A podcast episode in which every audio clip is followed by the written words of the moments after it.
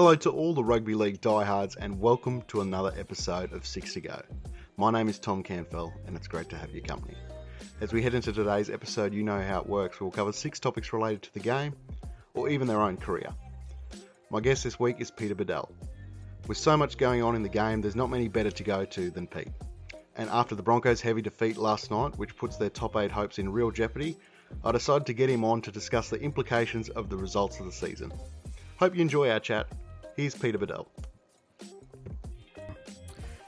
I'm joined by Peter Badel as the next guest of the 60 podcast. Pete, how are you, mate? Hello, Tom. How are you? Really good, really good. I'd I'd like to get well. I I'll rephrase that. I will get things kick-started on a bit of a somber note. I'm not sure whether or not I'd like to or not, and that is Paul Green. It still hasn't sunk in uh, for me. Um, can I just get your thoughts on this aspect? Is the NRL doing enough in this space of I, mental I health? they, yeah, I think they are, Tom. I mean, I I've been covering this game 25 years now, and I don't think I've ever seen the NRL be more acutely aware of, of mental health issues now than they ever have been. I, I think there's certainly a, they're very cognizant, I think, as everyone is in the game, of the, the mental health issues that are in not just rugby league but in wider society. And I know that all the clubs have individual welfare officers now that check in on players. Players have that available resource if they need it.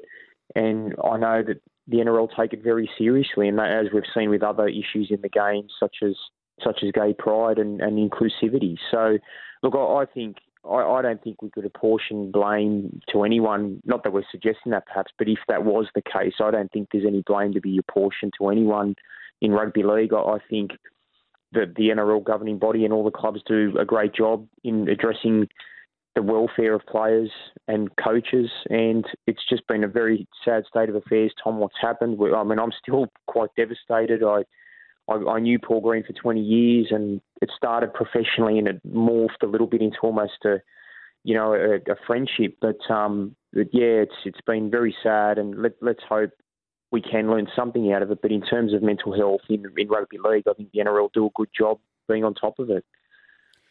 It's it's been a it's been a week or two now since his passing. Um, you did know him. Can you just reflect on what he was like? Yeah, he was.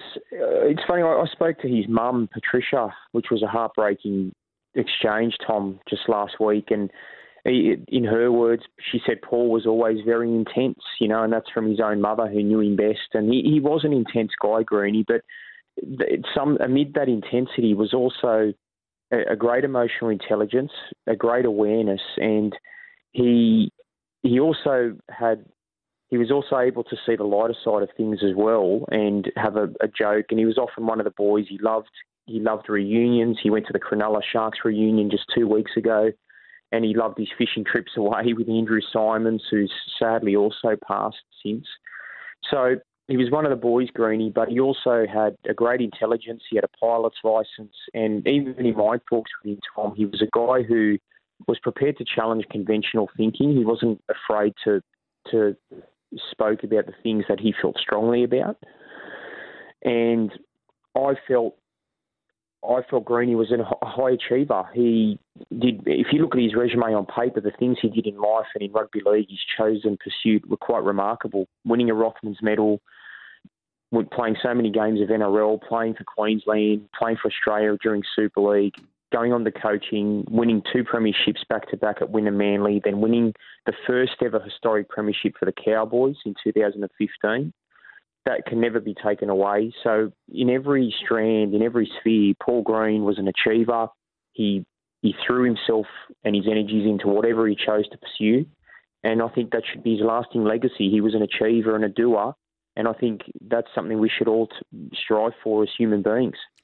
He accomplished a lot, and it's it still is very sad. But we will move on to things far less important, and that is on-field matters.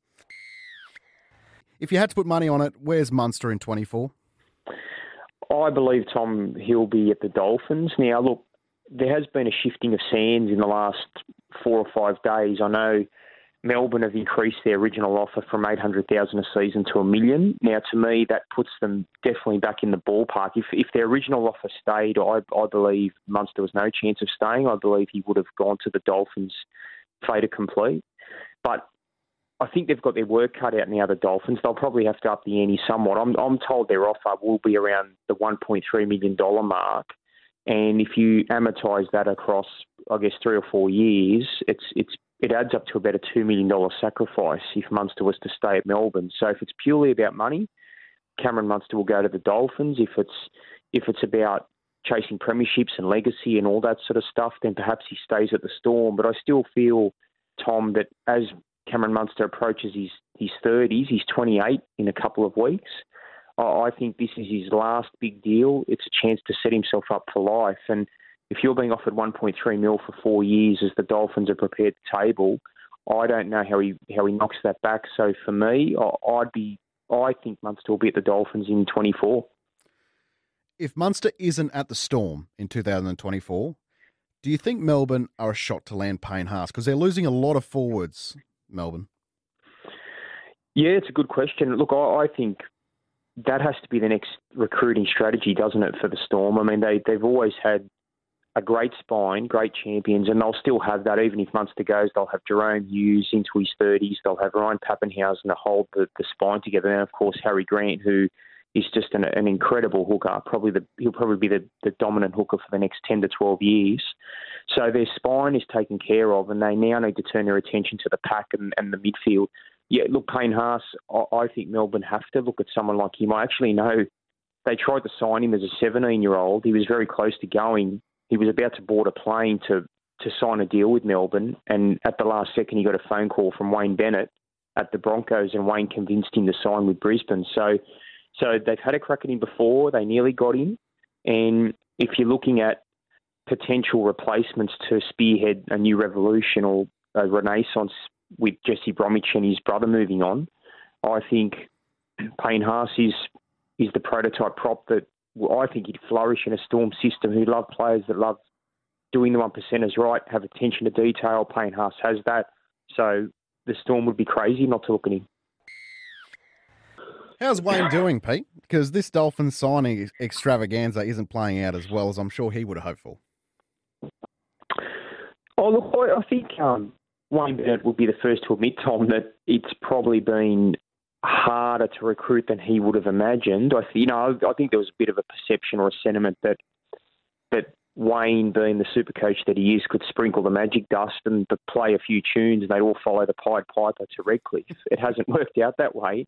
But but in saying that, Tom, I still think the Dolphins are constructing a, a, serviceable roster uh, that can be competitive enough in year one. I, I, don't think looking at their current roster, they'll make the finals in year one, but I don't think we should expect that of a new franchise. Look, if they can just be competitive and hold their own and then start to build a base and eventually get some momentum, it, things can turn quickly. What I will say, Tom, is I.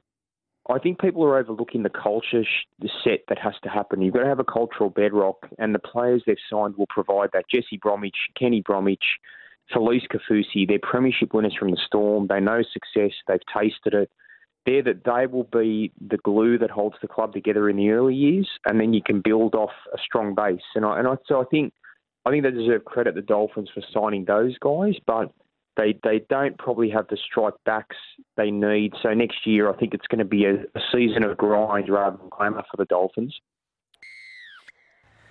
You were at the press conference last night at the Broncos game. Uh, it seemed Kevy looked a bit lost. Is that what you were picking up? Absolutely, Tom. Yeah, he, he looked um, a number of things, didn't he? He looked obviously shattered, deflated, despondent, crestfallen, almost a man for me, which was quite disconcerting. Tom was looking in search of answers, lost for answers. That's my concern for Kevy. Uh, I think he's done a really good job so far rebuilding this Broncos team. They finished 14th last year. He's had them at fourth after 19 rounds. So there's no doubt they've improved as a club under Kevy as a coach. But the, the, the litmus test now is how does Kevin Walters re energise this Broncos team that has conceded 113 points in two games and must now re-energise and reload for a final round showdown against the Dragons at Kogarah that could determine their season. I'd hate to see them miss the finals, Tom. I think they deserve to make the eight, despite what's happened the past two to three, four weeks. So I think they've been a better team than Canberra over the course of the year. So I'd like to see them finish eighth. I tipped them to finish eighth, so they've got to live up to my tip. but um, but in terms of coaching, I think this is a real pressure test for Kevy. You know, he's got to he's got to show that he's got another dimension to his coaching, and he's got to, I guess, now get them out of this crisis. He's he's done it as a player, but I guess as a coach, it's a different stratosphere, different dimensions, different demands. So let's just see what Kevin Walters can bring. But certainly the heat is on him and the and the Broncos to turn things around very quickly, or they won't play finals. You're right. About five weeks ago, they would have been looking at, you know, we're about six weeks out from the finals. How do we cement ourselves in the top four?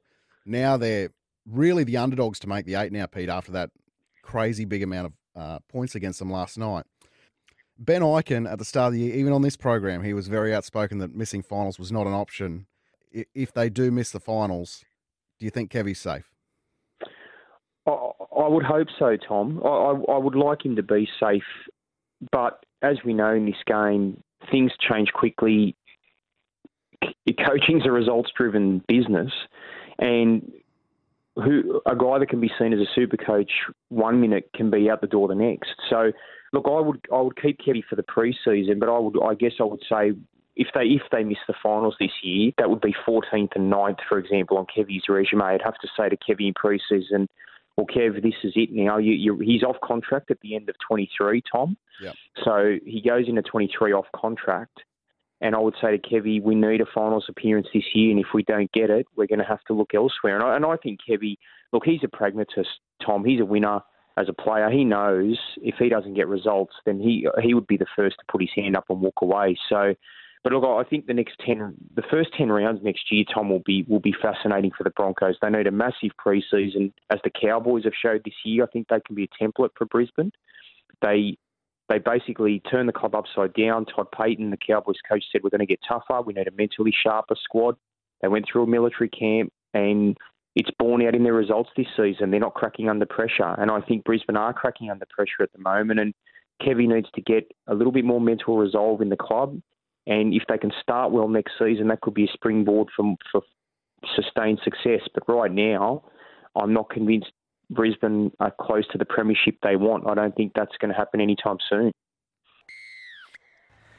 You're one of the authors of the Rich List. Uh, was was there a big takeaway that you had after doing that? Yeah, yeah. The takeaway is become an NRL player. You, you can be overpaid for being average at what you do.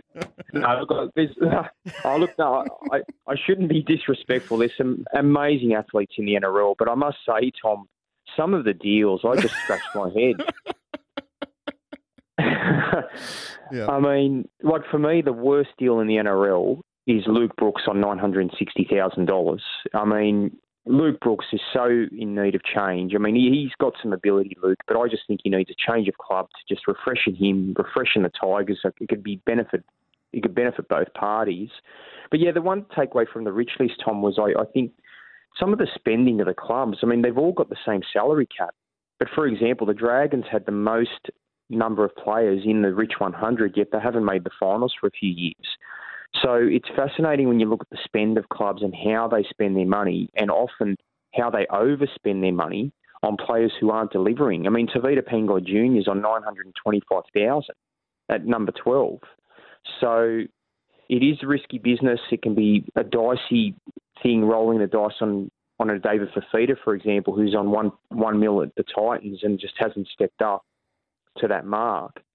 So the other takeaway, Tom, I found, which was interesting, that of the hundred list, only six players were fullbacks. Now, fullback's seen as a bit of a money position in the game because it's part of the spine, but ironically, most fullbacks don't earn big coin. I mean, Dylan Edwards, Penrith's great custodian, he's not in the top 100.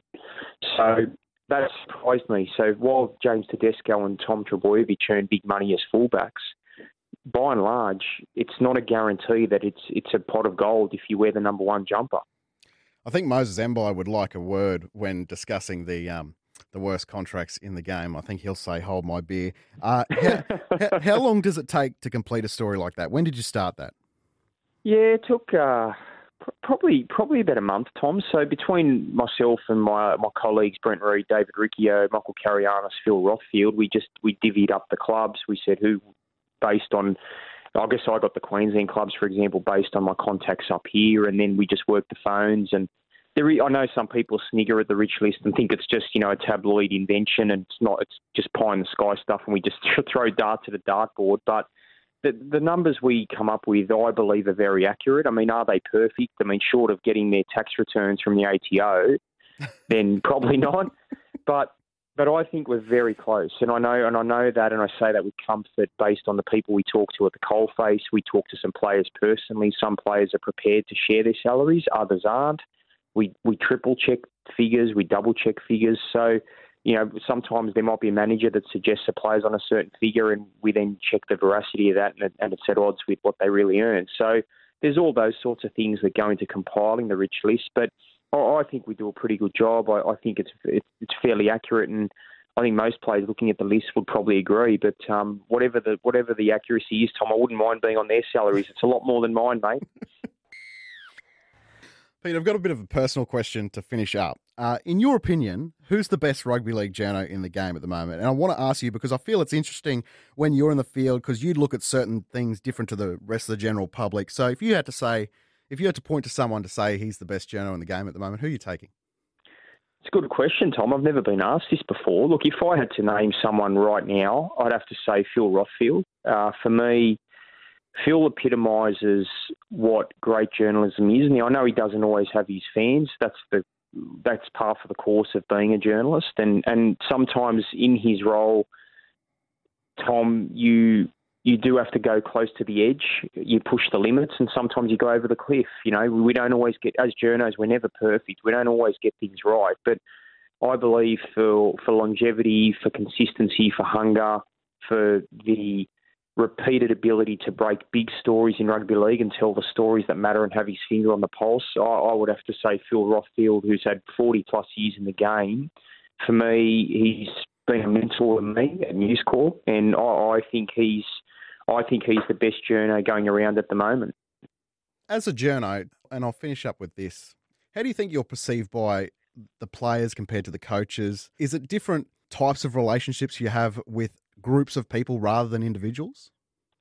Um, I, I, think Tom, it, it varies. I mean, I I think some players would see us as scumbag journos who can't be trusted. You know, that's that's the reality. I'm not I'm not a, immune to that. Yeah. I, I'm I'm prepared to cop that. I mean, but then there's other players who respect the role of journalists in the game and understand what we do. Um, so I think it, there's a it's a very broad assessment. I think and in terms of coaches, I think there's a different. Even with coaches, Tom, you can get a different dynamic. I mean, some coaches are very wary of their media and don't really play the game, as you would call it. But then there's other coaches like Wayne Bennett who have been around for 50 years and they understand that it's part of the cut and thrust of of of being in in the NRL industry. The one thing I will say, Tom, I do get annoyed when journalists get criticised a lot of the time for the things we write because I think there's sometimes an expectation from players and coaches that they should be beyond repro- reproach or beyond inquisition. And to me, my argument is this: if you if you want to put your hand out and take five hundred thousand dollars or three hundred thousand or even a million, with that comes scrutiny, with that comes pressure, and with that comes inquisitions and questions. If you I've said this to a few coaches who whinge about media coverage. I say, well, listen, there's a simple solution. If you don't want media coverage, if you don't want the scrutiny, then you can go and coach at a lower level. You can go and coach in the Queensland Cup and earn sixty thousand dollars a year, and you won't get the you won't get the media scrutiny. The other thing that shouldn't be forgotten, Tom, is that the game gets a billion dollars plus in the broadcasting deals. It comes from the media. So if the players want their big salaries then it goes hand in hand with dealing with, with journalists and dealing with the media. And the avenue to not dealing with the media is to go into the lower tier, into the second tier, and earn no money and go and get a full time job that pays the bills. So that's that's the balancing act for players and coaches, and I and I hope that they're cognizant of that because the media money drives the industry. If you're on more money than the prime minister, there's naturally some criticism that comes along with that at some stage. Yeah, absolutely, Tom. And I think that's the thing. You know, the, the Prime Minister works harder than, than a lot of NRL players. So I think the NRL players are quite fortunate. In saying it's not easy. I understand NRL players wouldn't find it easy to read things about themselves. But I would say, on balance, Tom, across a year, there's a lot more positive stories, believe it or not, than negative. We tend to focus on the negative, but players can conveniently forget many of the positive stories that are written about them. So, look, it's it's just human nature. I, I've dealt with it myself. Like I've read some things on Twitter which which do have hurt me sometimes, and I think, oh, I don't like reading that. But then I think, hey, I'm prepared to dish it out as a journo. I've got to cop it as well. Hey, Pete, I know you're a very busy man, but thanks so much for your time. No worries, Tom. Anytime, buddy. Legend. Big thanks to Peter for coming on the show. He's very generous with his time for this show and has a great insight into the game. By the way, if you want to get in contact with me, you can on Twitter at tcanfell, and don't forget to give the Six to Go Facebook page a like as well. My name is Tom Canfell. Thanks so much for listening. Don't forget to rate, review, and subscribe. And until next time, this has been the Six to Go podcast, and that is full time.